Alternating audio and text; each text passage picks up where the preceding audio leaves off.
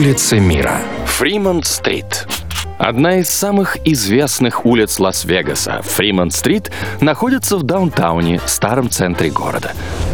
Расположенная на ней неоновая фигура ковбоя, получившего прозвище Вик из Вегаса, уже много лет является одним из символов города появилась Фримонт-стрит в начале 20 века, в год основания самого Лас-Вегаса. Названа она была в честь исследователя Джона Чарльза Фримонта по прозвищу «Следопыт», пересекшего в 1844 году с экспедицией Лас-Вегасскую долину.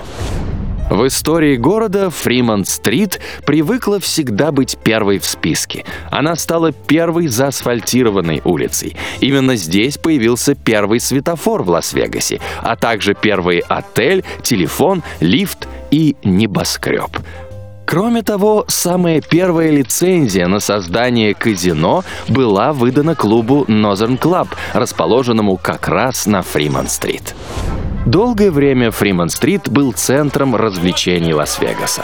Но в начале 90-х годов 20 века, когда началось массовое строительство в нескольких милях южнее от даунтауна, туристический интерес переместился на Лас-Вегас-стрип.